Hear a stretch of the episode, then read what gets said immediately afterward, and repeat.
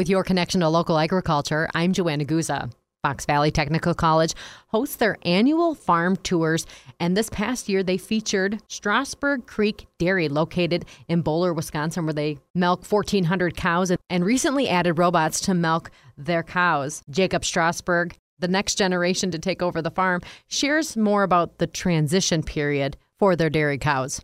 November 29th, 2021 would have been our startup date.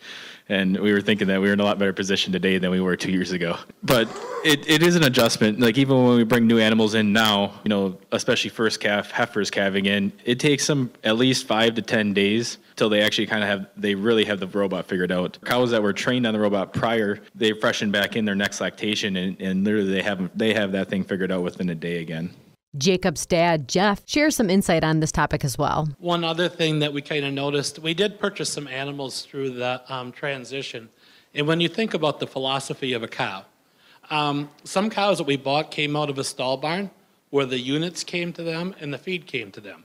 So those animals would end up in our training group for probably three to four weeks because um, you had to change the philosophy of that cow.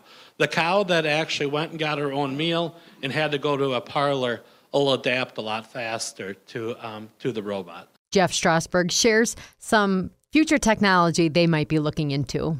Is probably starting to look at you know some kind of um, gas or um, you know digester, maybe sand separation.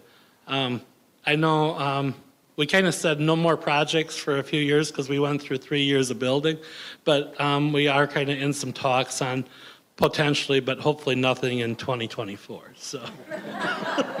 that was Jeff Strassburg speaking at the Fox Valley Tech virtual farm visits. And that's your connection to agriculture. I'm Joanna Guza.